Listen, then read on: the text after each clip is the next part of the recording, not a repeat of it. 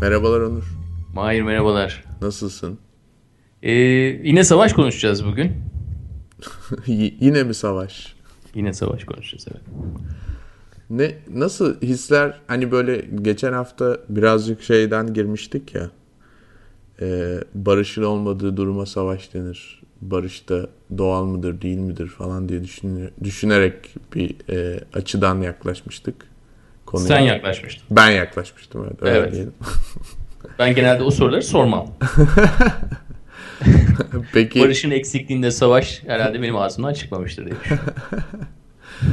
Peki ne düşünüyorsun? Barış eksilir mi, çoğalır mı? Birazcık tekrar böyle... soruyu alabilir miyim? Yani birazcık yakın gelecek ya da geleceğe dair bir hissiyat öğrenebilirsek oradan başlayalım dedim. Yani barış eksiliyor mudur, çoğalıyor mudur yakın gelecekte? Ya Mahir, gerçekten bu konulardaki düşünüş tarzının böyle bu kadar dikotomik olmasına bayılıyorum. Yani iyi kötüden girdin geçen hafta. Şimdi de barış eksiliyor mu, artıyor mu? Yani yok mu iki düzlem dışında başka düzlemler ya? Biraz boyut atlayalım. Çok düzlem var ama bir şekilde yani bu kadar dikotomik olmamın sebebi sanırım. Duyarlı bir insan olman. Yani duyarlı bir insan olmandan dolayı. İnsanların iyi şeyleri hak ettiğini düşünüyorum. Onlar olsun istiyorum ama... Niye insanın bu kadar özeliz ki iyi şeyleri hak edelim? Yani niye diğer varlıklardan ne farkımız var ki biz iyi şeyleri? Bu çok güzel bir soru. Bu konuda sana kesinlikle katılıyorum. İnsan zaten tamamıyla overrated. Yani hak ettiğinden fazla kıymet gören bir varlık. Kesinlikle öyle. Gerçekten de yani güzel ama, hak ettiğinden fazla kıymet görüyor. Ama şimdi onun hakkını verelim baştan. Fakat devamında da şöyle diyelim. Hani nasıl ki her bir çiçek ya da her bir böcek dünyaya gelen en azından kendi talihini yaşamayı hak ediyorsa insan da doğal bir şekilde yaşamayı hak ediyor. Yani başka bir insanın ya da başka bir topluluğun, kabilenin gelip onu katletmesini hak etmiyor yani. O yüzden birazcık hani... Yani şimdi diyorsun ki o zaman şunu böyle bir şablona koyalım. Yani herkes kendi kaderini yaşamaya hakkı vardır desem. Evet. Kader tabii de çeşitli şekillerde tanımlanabilir. Tamam, orada kaderinde savaş varsa tamam. Tabii o da... o zaman dışarıdan olan müdahalelerin böyle kısıtlanması gerektiğini mi düşünüyorsun? Yani... Güzel böyle hepimiz Şirinler kasabası gibi kasabada yaşayalım. Arada bir Gargamel gelsin çıksın falan ama o da kontrol altında olsun. Hayır, aslında sanırım bu Şirinler örneği güzel bir örnek. Çünkü orada da bir Gargamel var ya. Mesela düşün, Şirinler eğer ki sadece Şirinler olsaydı o zaman hiç kimse izlemeyecekti. Hiçbir çocuk o heyecana kendini kaptırmayacaktı. Çünkü Gargamel'in gelme ihtimali yok. Kötü bir şey olup oradan kurtulma ihtimali yok. Bir heyecan yok. Aslında bir canlılık hissi yok. Yani bu biraz önce söylediğimiz o kader kavramının içinde kötü şeylerin olmasından da kaynaklanıyor sanırım. Buna katılır mısın Onur? Tabii yani şimdi hani kötü iyi pek sevmiyorum biliyorsun. Hani evet. İstersen sana eksi artı desem onunla gidelim. Daha şey kutuplardan... Ha, kutuplardan gidelim mesela. Yani ne tarafa doğru? Artıya doğru mu, eksiye doğru mu o zaman? Öyle sorayım. Ya hiçbir yere doğru yani. Bir dengede olduğumuz neresi dengedeyse. Şu an dengede miyiz? Şu an Türkiye özelinden mi bahsediyorsun? Yani açıkçası ben dünyada da böyle olan şeylerin biraz benzerlik gösterdiğini düşünüyorum ama bu böyle yine senin dediğin gibi çok basite indirgemek olabilir. Ya ama güzel başladık yani. Sonuçta eğer insanın diğer varlıklardan daha ayrıcalıklı olduğunu düşünüyorsak bu aynı zamanda işte bizim zamanla genetik olarak geliştirdiğimiz zeka seviyesini kullanmamız nasıl kullanıyoruz? Tabii hani doğal kaynakları kullanıyoruz. Onlardan teknolojik aygıtlar yapıyoruz ve bununla bazı kaynakları işte tüketiyoruz diyelim modern anlayışla veya bazılarını da birbirimize karşı kullanıyoruz diyelim. Bu bizi ne yapıyor? Bir tarafa doğru götürüyor. Bunun kendisine denge diyebilir miyiz? Evet. Yani o sorulabilir bir şey. Ama nedir popüler kültür, özellikle televizyonlarda, dergilerde, akademik yayınlarda işte dünyayı tüketiyoruz, dünya bir yere gidiyor, biz mahvediyoruz dünyayı gibi bir algı var. İşte daha fazla savaşıyoruz, biz birbirimizi yiyoruz diye bir algı var. Yani bu algıların esasında çok ben üretici bir algı olduğunu düşünmüyorum. Yani biraz önce senin bahsettiğin durumda insanın kendi kendisini algılaması ve belli bir tarafa gitmesi anlamında bu tür pesimistik, bu tür negatif, bu tür eksik kutupların illa da çok yapıcı olmadığını düşünüyorum. Yani daha kendimizi pozitife motive etsek daha mı iyi olur? Bu arada algı konusunda söylediklerim... Eğer amaç gerçekten hani olduğumuz yerden başka bir yere gitmekse, evet, algının biraz daha negatiften pozitife doğru aktarılması en azından sana değişik bir görüş açısı katacaktır. Şimdi... Hani değişik bir görüş açısı katması da belki problemleri çözmek için yeni fikirler, yeni araçlar üretmen için de bir yardımcı olabilir. O zaman şöyle desek doğru olur mu Onur? Bir algısal negatiflik var, bir gerçeklik var, bir de pozitif motivasyon var. Bu bir spektrum gibi düşünelim. Ne kadar algısal negatiflik içinde kaybolursak o zaman aslında işleri iyiye gidiyor olsa bile zaten biz hiçbir zaman bunun farkında olmayacağız. Evet ve özellikle negatif algı üzerine bütün oyununu onun üzerine kurmuş olan kurum, kişi veya varlıkların hegemonyası altında kalmaktan kurtulacaksın. Evet. Bu negatif algı konusunda seninle aynı şeyleri düşünüyorum. Çünkü gerçekten de hani araştırmacılar diye başlayan haberler var ya sürekli. Araştırmacılar şöyle düşünüyor. Araştırmacılar şunu buldu falan. Yani araştırmacının işi zaten gidip onu bulmak yani. Ama bu onu bulduğu için bütün dünyanın gerçekliği bir anda değişti gibi bir duruma inanmak çok mantıklı değil. Fakat bir yandan da benim en azından kişisel olarak çelişkimi sana açıklayayım. Ben yapıcı felsefenin, yapıcı düşüncenin herkesin yararına olduğuna inanıyorum. Kendimi de sürekli öyle motive etmeye çalışan biriyim. Ama bazen de böyle durup bakıyorum, hani bir anda böyle tamamıyla her şeyi pause etmişsin gibi, dondurmuşsun gibi düşün hayata. Aradan böyle iyi şeyleri, iyi resimleri görmeye çalışıyorum. Bazen çok mümkün olmuyor. O noktalarda biraz kafam karışıyor açıkçası. Bilmiyorum anlatabildim mi ne demek istediğimi. Anlattın çünkü yapay bir şekilde yapmaya çalışıyorsun. Yine ayırıyorsun çünkü sen yani negatifle pozitifi birbirinden ayırdığın için hani negatifleri görmeye dair bir yönelimin var. Doğal bir yönelim olmuş artık. Bu da herhalde eğitimle birlikte. Sen onu yapay bir şekilde geriye döndürmeye çalışıyorsun. Biraz da işte olumlu yönlerinden göreyim diye. O yüzden olmaz diyorsun. O yüzden işin zor diyorsun. Olur canım, zor olur. Olmaz diye bir şey yok. Belki de biraz soyut örnekleri kenara bırakıp daha somut şeylerden bahsedeyim yani. Hadi bakalım. Şimdi dünya genelinde olanları bir kenara bırakayım. Birazcık daha bölgesel yapacağım. Tamam, bir kenara bırak zaten. Onlar her gün oluyor. Mesela Orta Doğu'dan başlayalım. Şimdi ulus devlet kavramıyla ortaya çıkmış bir sürü devlet var. Bunların hepsi, özellikle iki tanesi bildiğimiz gibi Irak ve Suriye, oldukça içinden çıkılmaz bir haldeler şu anda. Evet. Bunun içinde pozitif bir şey ya da olumlu bir şey ya da dengeyi yakalamaya dair bir şey göremiyorum açıkçası ben. Ama ben göremiyor olabilirim ya da belki 100 sene 200 sene sonra geriye dönüp baktığımızda bu sürecin yaşanması gerektiğini düşünüyor olabiliriz. Bu bir. Ya, tabii canım yani geriye dönüp baktığın zaman onu görmesi daha kolay. Şimdi onu görmek daha zor çünkü şu anda Ayvalık'tan her gün yüzlerce insan işte Midilli'ye, Koso, nereye gidiyorlarsa gitmeye çalışıyorlar. Veya trenlerle Makedonya'da tren düdüğü çalınca hepsi böyle koşa koşa o trene binmeye çalışıyor. Evet. Veya işte Irak'ta pazar yerinde tabii ki her hafta en azından pazar yerinde 50-60 kişi patlıyor. Yani bunları olduğu zaman nedir geçen hafta? En büyük bizim için tabulardan bir tanesi insan hayatı. İnsan hayatının sona ermesi veya erdirilmesi özellikle hani bizim doğal dediğimiz bir yaşama diliminden, işte ortalama Orta Doğu'da 65 ise bunun altında olan insanlar, özellikle genç insanlar, kadınlar, evet, çocuklar falan. Tabii kadınları katmamın nedeni de modern anlayıştan dolayı. Hani kadınlar, çocuklar, onlar genelde asker olmuyor ya. Korumalı. Sivil kategorisine değerlendiriliyor.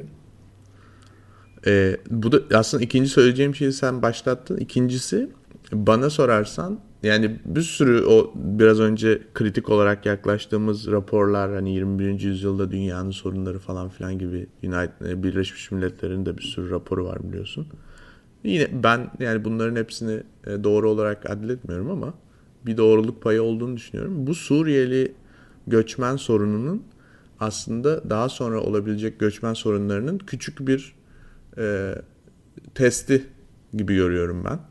Çünkü bugün işte en sonunda New York Times da artık konuyla ilgilenmeye karar vermiş zannediyorum. Onların da ana sayfasında var. Bodrum'dan Kos'a yüzen Suriyeliler. Geçen gün de sanıyorum gemisi batan yine başka bir Suriyeli grup da Türkiye'ye geri dönmek zorunda kalmış. Hatta yoga kampında mı, meditasyon kampında mı ne çıkmışlar? Öyle bir fotoğraf gördüm. Yani Bodrum'da tatilde yoga yapan insanların içine çıkmışlar birden. Keza Avusturya'da benim kendimle alakalı gördüğüm 3 ülkeden biri olduğu için onu da takip ediyorum hala. İnanılmaz bir dram var yani. Türkiye'de olanın farklı bir versiyonu. Sayı çok az fakat Avusturya hükümeti işte insanlara yardım edilmesini engelliyor. Yani bu nasıl mantıktır bilemiyorum ama çok mantık aramaya gerek yok. Yani Avusturya zaten bürokrasinin hegemonyasının olduğu bir yer olduğu için. Mesela bu bir sürü insanın evini, yerini, yurdunu bırakıp, yani çok ciddi artık hani böyle gözle görülebilecek bir miktarda insanın bir şekilde Avrupa'ya, hani niye Avrupa'ya gidiyorlar onu da sorgulamak lazım aslında ama Avrupa'ya gidiyor olması şu an, yani her yerde görülüyor olması, sen de dediğin gibi Makedonya'da, Yunanistan'da, Türkiye'de, Avusturya'da. Bu da mesela ikinci bir gördüğüm şey. O biraz önce bahsettiğimiz, benim belki de problematik olarak dondurduğumda gördüğüm şeylerden biri. Şimdi bunu da diyorsun ki hani belki gelecekte daha olumlu algılamak mümkün ama şu anda hani özellikle hani çok eğitimli insanlar da var tabii bunların arasında. Yani ben senin benim gibi insanlar olduğunu bile düşünüyorum Onur. Yalan işte söylemeyeceğim. Halep'in yani banliyölerinde, evet, oturuyorlar. 2 çocuk. Bir mühendis, biri dişçi. Anne baba. Ondan sonra kendilerini işte bir botta buluyorlar gece yarısı Kos'a doğru giderken. Evet. Bunda ne olumlu bir yanı görüyorsun diyorsun. Evet, yani bunun çok dengeye dair bir şey olduğunu düşünmüyorum. Ama zaten bak bence senin söylediğin şeyleri anlıyorum. Çünkü sen daha çok geniş bir çerçeveden bakıyorsun ve haklısın. Yani eğer ki modernitenin tanımladığı bütün bu kavramlar, asker, sivil, eğitimli, eğitimsiz, mühendis, mühendis olmayan, yani aslında bütün o yaratılmış sınıfları bir kenara bırakıp insanın varlığını düşündüğümüzde olan şey çok da natürellikten uzak bir şey değil yani. Olan şey aslında güçlerin dengeleniyor olması şu anda. Güçsüzler. Evet, olan şey, yani değişmeyen tek şey varsa o da değişim olduğu. Evet. Hani bunun bir gün sana da olabileceği. Evet. Ama aman kork, sana da olabilir. Aman her an kork, hemen dikkat et. Altın sakla bir yerlere veya işte ne bileyim git ikinci, üçüncü pasaportu al anlamına gelmiyor bu. Çünkü onları yapsan da yine de başına gelebilir. Ya, yani zaten her türlü önlemi alsan da başına gelir. Belki bu noktada aynı olabiliriz Onurcuğum. Çünkü ben zaten herkesin başına geleceğini düşünüyorum bu yüzyılda. Yani bu Orta Doğu'da yaşanan dramlar böyle orada hapis kalmayacak yani. Bu işler öyle olmuyor genelde bence ve yani şu anda özellikle Batı'nın olaya yaklaşımı son derece hayvanat bahçesi tarzında bir yaklaşım. Hani orada bir şeyler oluyor. Biz bu işin içine çok girmeyelim. Oysa ki hani olan şeylerin onlardan bağımsız olduğunu düşünmek çok son derece naif yani bence. Ama hani bize gelmesin yani. Hani Avrupa'da da işte İngiltere'de falan da inanılmaz yani artık kendi tanımladıkları politik doğruluk kavramının dışına çıkan yazılar gazetelerde çıkıyor. Göçmenlerle ilgili falan. Yani tamamıyla böyle aslında bir 21. yüzyıla dair ne varsa, işte nüfusun kalabalıklaşması, iklimin değişmesi, savaşların artması, yangınların bilmem ne olması falan, bunların böyle küçük bir test versiyonu gibi bir şey benim gözümde şu an, özellikle Orta Doğu'da olan şeylerin bir kısmı. Yani... Evet, yani Batı genelde tabii hani suçluluk kompleksi üzerine kurmuştur. Yani son 2000-2500 yıldaki yerleşimini. Yani Judeo-Christian dediğimiz anlayış ve bunun devlet içerisindeki tezahürü biraz yani ona suçluluk duyuracak şeyleri görmezden gelir. Böyle işler. Şu andaki artan, yani eğer biz 2015 yazında bir ad vereceksek gerçekten de göçmen krizinin veya göçmen olgusunun artık gözümüze hani ya yatsınamayacak yani, şekilde artık görmek zorundayız. Çok haklısın. Tabii Batı bunu görmezden gelmesinin en büyük nedeni de suçluluk duymak istemiyor bu konuda. Evet, yani gözünü kapatıyordu. Bu göçmen. Ama şu anda hani olan öyle, özellikle hani bak 2 hafta önce Yunanistan krizinden bahsettik. Hı-hı. Yine ne kadar ilginçtir ki Avrupa'nın ucundan, yine Yunanistan'dan geliyor çoğu. Ve bu sefer bu yarattığın hayatın, işte dediğim gibi biraz önce, herkes kendine güzel bir hayat yaratmak ister ya, ne olursa olsun, bu illa işte ev, yazlık, çocuk anlamına gelmiyor bu, veya kariyer de anlamına da gelmiyor, ama bir denge yaratmak ister, hele biraz yaşlar ilerlediği zaman. Bunun ne kadar kırılgan olduğunu yani şu an görüyoruz bunu ve hani sosyal açıdansa, sosyal bilimsel açıdansa görüyorsun ki hani artık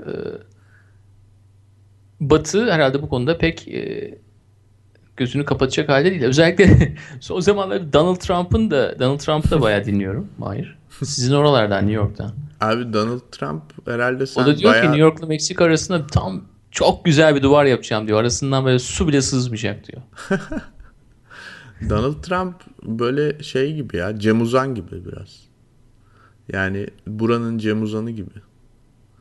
Gerçi belki Cem Uzan'ın daha çok şansı vardı. Onun daha az şansı olabilir ama bir takım söylediği, yani ucuz popülist şeyler bir şekilde ne yazık ki sanırım sağdaki cenaha da zarar veriyor yani. Sanki böyle asıl işin özünde Donald Trump varmış gibi anlıyor yani herkes. Evet tabii, yani çünkü bak öteki ne yapıyoruz biz? Ötekileştiriyoruz işte. Yani ötekileştirme hepimizin yaptığı bir şey. Yani komşu komşuya bile yapıyor zaten. Ya yani yapamamak mümkün mü ya? İnsanın doğasında var gibi sanki. Yani ya bunu hep kullanıyorsun. Doğasında vardı ama biraz da merak ediyorum. Yani evet, yani nedir, neden yapıyoruz, neden ötekileştiriyoruz? Çünkü doğuştan yani korkak, kendisinden emin olmayan varlık insan. Sürekli olarak. Ya o zaman bak, şu çok basitleştirsem ne dersin buna? Diyelim işte ben seni ötekileştiririm çünkü sınırlı bir kaynak var ve o kaynağa sen olduğun sürece ben yeteri kadar ulaşamayacağım ve ulaşamamam da istatistiksel olarak benim hayatımın daha yakın bir sürede sona ermesine neden olacak veya ben veya işte benden sonra gelecekler, eğer 2'den fazla insanlı bir dünya düşünüyorsak, hı-hı, onların devamını senden daha üstte görüyorum gibi bir şey mi? Biraz öyle bir şey bence. Yani o kaynakları kontrol altında tutma ve paylaşma, senin başka birine ne kadar yakın hissettiğinle, yani o halkalar var diyelim. 1. halka ailen, 2. halka seninle aynı şekilde hareket edenler, 3. halka seninle aynı dili konuşanlar, yani kabilen diyelim. O kabilelerin halkaları arttıkça o insana olan tahammül sınırın ya da onunla paylaşmayı isteme sınırın azalıyor. Yani en azından çok vahşi olarak düşündüğümüzde ben birazcık bundan kaynaklandığını düşünüyorum. Evet, yani başka varlıklarda bu tabii işte birbirinin görünüşünden, kokusundan dolayı da olabilir. Hı hı. Ama insanlarda galiba olay biraz daha kültürel olmaya başlıyor. Yani biz Genetik farklılıklarımız biraz da kültürel farklılıkları diğer varlıklardan daha önemsiyoruz. Çünkü hani bizde kültür hayvanlardan daha gelişmiş olduğu için. Evet. Hayır, bizde ben şöyle düşünüyorum aslında. Biz yani o kültür dediğimiz şey, yani hayvan olmadığımızı varsaydığımız için biz hayvan olduğumuz zamanlarda işte en ilkel ırkçılık formu neyse o ortaya çıkıyor. İnsan kendi ten renginden olmayan herkese ırkçılık yapmaya başlıyor. Ama kültür dediğimiz şeyi devreye soktuğunda bu sefer o aradaki katmanları ya da o aradaki çemberleri, kaç halka varsa seninle başka biri arasında, daha da detaylandırmış oluyorsun. Yani... Evet, 4 yaşında çocuklara böyle bir deney yapmışlar Mahir. Hı hı. Amerika'da 4 yaşında çocuklar işte diğer çocukları kendine ne kadar yakın veya onları oyuna sokmak istiyorlar mı, sokmak istemiyorlar mı gibi bir deney. Şu görülmüş ki şu andaki çocuklar siyah, beyaz veya işte kahverengi arasındaki farkı pek algılamıyorlar veya algılasalar bile önemli adetmiyorlar grup içerisinde alıp almama konusunda. Ama eğer aksan farklılıkları varsa bunu daha önemli addediyorlar. Yani linguistik unsurlar, dille ilgili unsurlar, belki görsel unsurların şu an en azından o deney dahilinde daha önüne geçmiş vaziyette. Yani kültür dediğimiz şey de zaman zaman da tabii dil ve dilin kullanımı, telaffuzu da bunun en önemli parçalarından biri herhalde. Son derece mantıklı. Çünkü bir insanın bizi en çok, yani bizi birbirimize yakınlaştıran şey düşüncelerimiz, ifadelerimiz ve de konuştuklarımız aslında. En azından yani ben aşağı yukarı herhalde 85 milyon kişinin konuştuğu bir dili konuşuyorum dünya üzerinde. Bu insanların hepsiyle çok yakınım diyemem ama onların neden bahsettiklerini, neler düşündüğünü, ne ifade ettiklerini anlayabiliyorum. Başka bir insanın dilini, İngilizceyi de konuştuğum için daha da geniş bir kitleyi anlayabiliyorum. Ama hiç mesela Çince konuşamıyorum. Çince konuşamadığım için Çin'de neler olduğunu tam olarak anlayabildiğimi hiçbir zaman düşünemiyorum mesela. Çünkü o insanların düşünce yapısını bilmiyorum. Yani dil aslında... O kadar güzel, belki de insanın hani bulduğu en önemli şeylerden biri ki sadece bize insanların ne söylediğini değil, nasıl düşündüklerini de anlatıyor. Eğer o insanların dilini bilmiyorsak ya da o insanların dilini kendimizle özdeşleştiremiyorsak bir şekilde, o zaman aslında biz onları hiç anlamıyoruz. Yani neler düşünür bu insanlar, ne tarz şeylerden hoşlanırlar ya da olaylara nasıl yaklaşırlar, çözümleri nasıl bulurlar olayların içinde, hiç bilmiyoruz. O yüzden büyük bir bariyer aslında, ama aynı zamanda da büyük bir zenginlik. Yani burada senin söylediğin gibi ırksal çatışmaların bir sonraki halkası aslında dil üzerinden olan çatışmalarda oluyor kesinlikle. Yani 2. Dünya Savaşı bence mesela en azından başlaması açısından bütün Almanya kendi azınlıklarının olduğu yerleri işgal ediyor yani sözde. Ya bu da mesela tamamıyla dil ve etnik kökenli bir çatışma olarak başlayan bir şey. Evet, çünkü daha kolay oluyor oradan başlamak, evet. Herhalde. Çünkü evet. Daha az direnişle karşılaşacağını biliyorlar. Aynen. Şu anda yani düşünsene, Rusya Ukrayna'nın yarısını işgal etti. Bütün dünyanın gözleri önünde. Böyle bir şey oldu değil mi? Kimse bir şey demedi. Yani bu mesela nasıl, bu noktada ben neye, yani hangi uluslararası kuruma ya da Birleşmiş Milletler ya da NATO falan filan, hani bunların herhangi birinin nasıl bir güvenilirliği ya da söylediği şeylerin nasıl bir geçerliliği var, bunu çok anlamak mümkün olmuyor. Demek ki aslında hala binlerce sene öncesinden ya da yüzlerce diyelim, nasıl tanımlanmak gerekiyorsa, çok da farklı bir durum yok. Yani sen bir dil üzerinden ya da etnik bir kimlik üzerinden direkt bir çatışma ortamı ya da bir savaş ortamı ya da bir kazanım elde edebiliyorsun. O zaman olayın mitolojik tarafına girmeden şu tarafından bakalım. Yani diyelim varoluşumuz içerisinde eğer birbirimizden herhangi bir varlıktan diğerinin bir farkı yoksa, hatta canlı cansız hepsini de ayıralım. Yani moleküler yapı olan zaten biliyoruz yani biz çok varlığı içerimizde barındırıyoruz değil mi? Yani insan dediğin şey herhalde tek varlık değil, içinde bir sürü milyonlarca varlık var. Hı hı. Neyse, dediğim gibi mitolojik tarafı bir tarafa bırakıyorum ve sonra basit bir formül halinde şöyle diyorum. Yani esasında tamam biz biriz ama şu andaki bu yerküre üzerindeki yaşamımız içerisinde birbirimiz arasında sınırlar var. Cinsiyet, cins, kültür, dil, nefes alma biçim, yani bunun spektrumun her tarafında konuşabilirsin, tamam mı? Evet. Fakat bunu unutmamızı, bu ayrılıkları unutmamıza neden olan bazı unsurlar var. İşte ilk başta diyorsun ki bu da bir insan.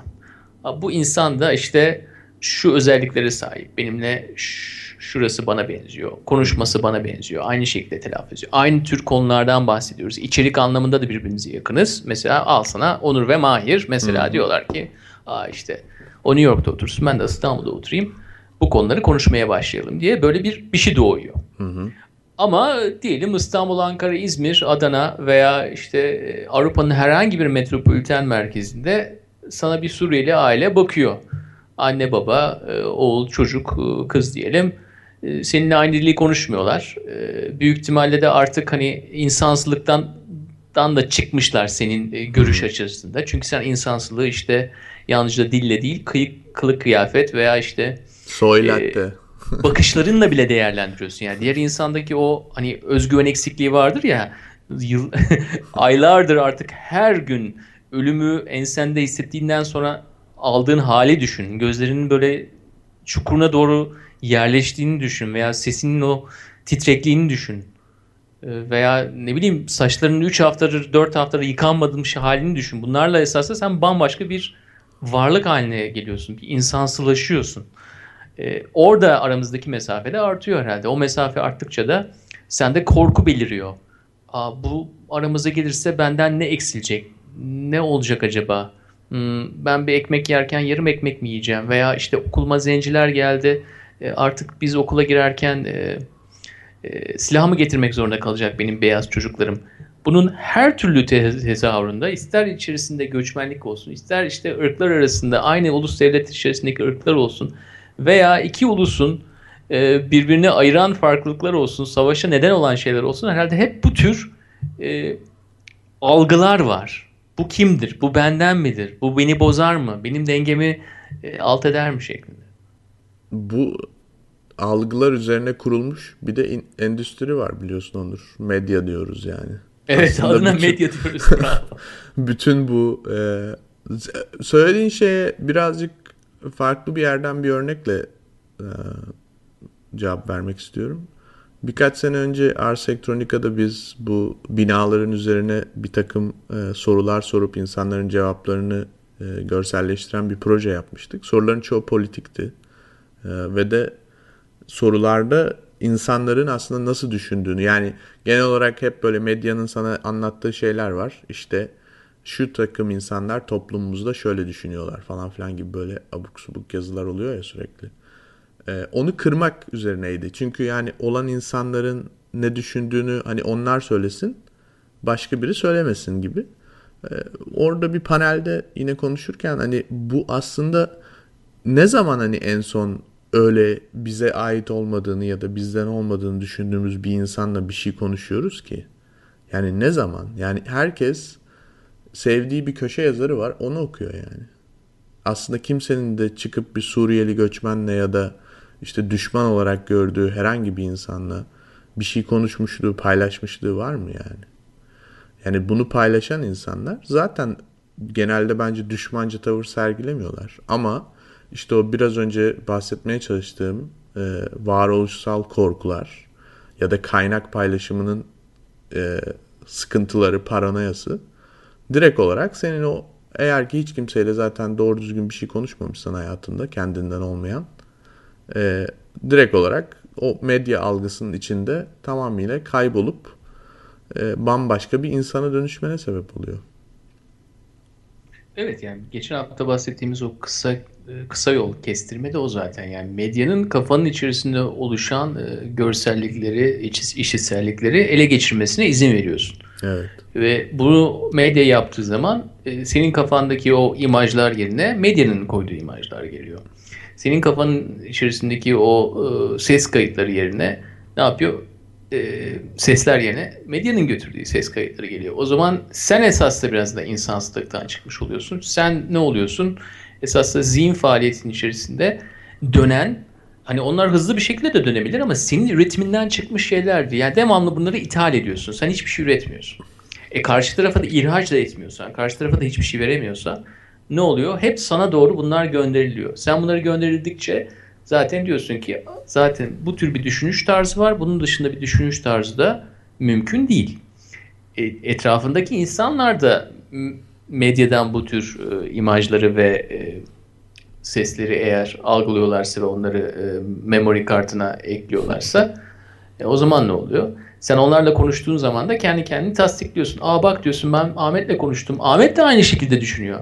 Aa Selda da aynı şekilde düşünüyor. Baksana diyorsun. Halbuki bilmiyorsun ki onlar da seninle aynı kaynaktan beslenmişler. Nedir esas da o kaynak? Yani boklu bir dere. Kısacası. Güzel. Güzel bir kaynak. Evet Onurcuğum, dediğin gibi işte bunu echo chambers da deniyor zaten. Yani kendi söylediğini bütün seninle aynı düşünen arkadaşlarından tekrarını duyduktan sonra sen de diyorsun ki ha demek ki bu iş böyleymiş. Demek ki ülkemiz savunulmalı, vatan hainleri öldürülmeli, işte göçmenler def edilmeli, öyle olmalı, böyle olmalı. Yani bu senin biraz önce söylediğin kendi düşüncesini oluşturamamış, bütün düşünceleri borç alan ve de onları aslında kendi düşüncesiymiş gibi diğer insanlara aktaran, benim bir önceki programda tembel olarak tanımladığım insanlar aslında farkında bile olmadan belki kendi içgüdülerini tatmin etmek için bunu yapıyorlar. Çünkü yani bu savaş konusunu konuştuğumuz için son birkaç haftadır bir sürü farklı şey okudum. Hani bunların arasından iyi olanlarını seçip anlatmaya çalışıyorum ve bunun bir tanesi de bu insanların niye, yani savaşmayan insanların savaşa verdiği inanılmaz bir destek oluyor tarihte. Örnekleri var. İkinci Dünya Savaşı'nda da var mesela. Yani Alman halkı sonradan böyle evet çok büyük yanlışlar yapıldı falan gibi takılsa da yani gerçekten inanılmaz bir destek var yani o an. Yani onun sebebinin o grubun içine dahil olmak, o canlılığı hissetmek. Yani biz yapıyoruz, biz kazanıyoruz, biz başarıyoruz gibi o insanın içindeki o başarılmamış, yani başarıya ulaşmamış olan insanın bir şeyi başarma hissi ve bunu savaş üzerinden gerçekleştirme hissinin çok büyük etkisi var aslında. Yani o aslında insanlar medyayı okuyorlar, medya bu algı politikalarını yürütüyor falan ama yani onlar böyle içten içe aslında ne olduğunu biliyorlar. Ben o insanlar yani bir şekilde bu programı dinlerlerse bir gün belki o insanların hani bildiğini biz de biliyoruz. Onu söylemek istiyorum aslında. Yani biraz yani danışıklı bir dönüş. Chicago banyolarında olabilirsin veya işte Köyceğiz'de kahveni yudumlayan bir adam olabilirsin veya ne bileyim Tutu veya Hutu olabilirsin 1994'te olduğu gibi. Fark evet. etmez. Yani eğer bunlara maruz kalmışsan belli bir davranış kalıbı içerisine girebiliyorsun çok rahatlıkla. Yani onun için biraz bu Richard Dawkins'in hani geni var ya, gen gibi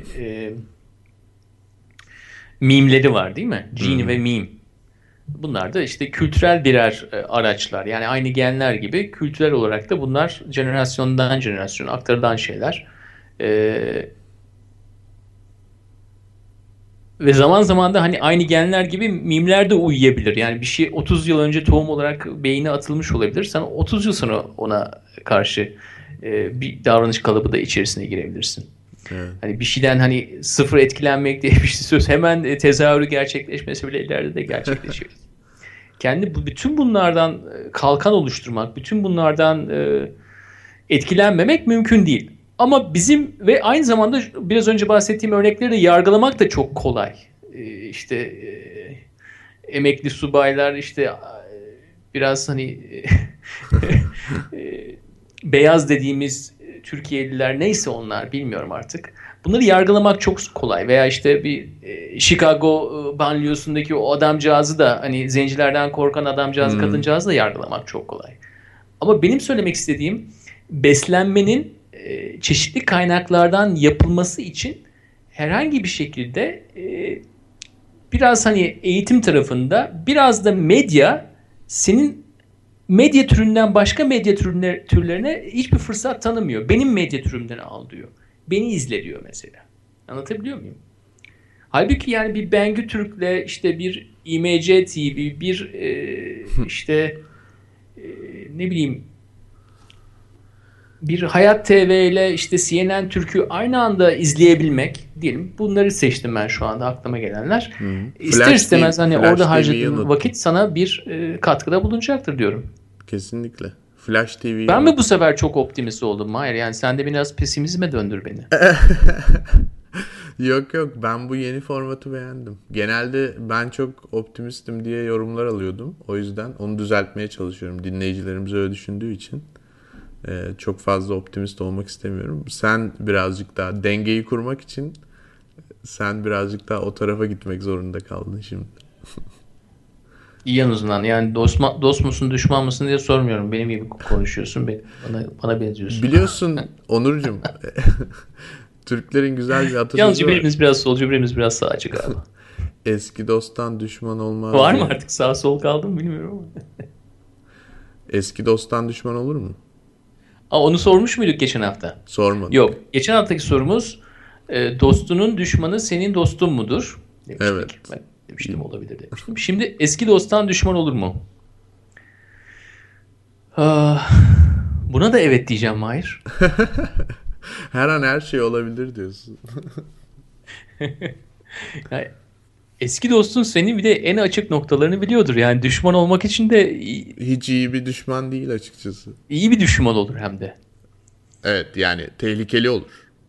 Dişli ve azılı bir düşman olur. Yani hakkını verir yani düşmanlığının.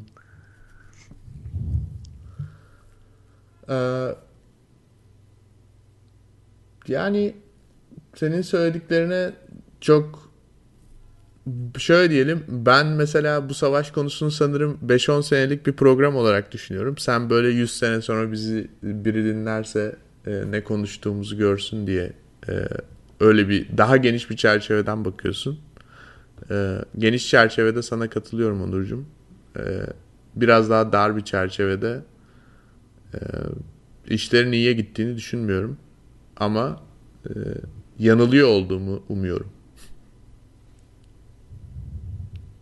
Ya şöyle söyleyeyim ben sana, yani hayatta saygı duyduğum tek şey var herhalde, o da sıradan insanlar, yani ben, sen ve diğerleri. Ben arada 2 tane çocuk düşünüyorum, tamam mı? Allah'ına Muhammed ve Orhan diyelim, 16 yaşında ve bir odunluğa saklanıyorlar, tamam mı? Orada da kendine özel tim, özel bilmem ne diyen bir tane grup insan var. Ellerine silah verilmiş, onları sağa sola doğru ateş ediyorlar. Tamam mı? Ondan sonra bu 2 çocuk ölüyor. Ve ondan sonra ailelerine zaten aynı hikaye anlatılıyor. Diyor ki işte bunlar teröristi, bunların elinde silah vardı falan.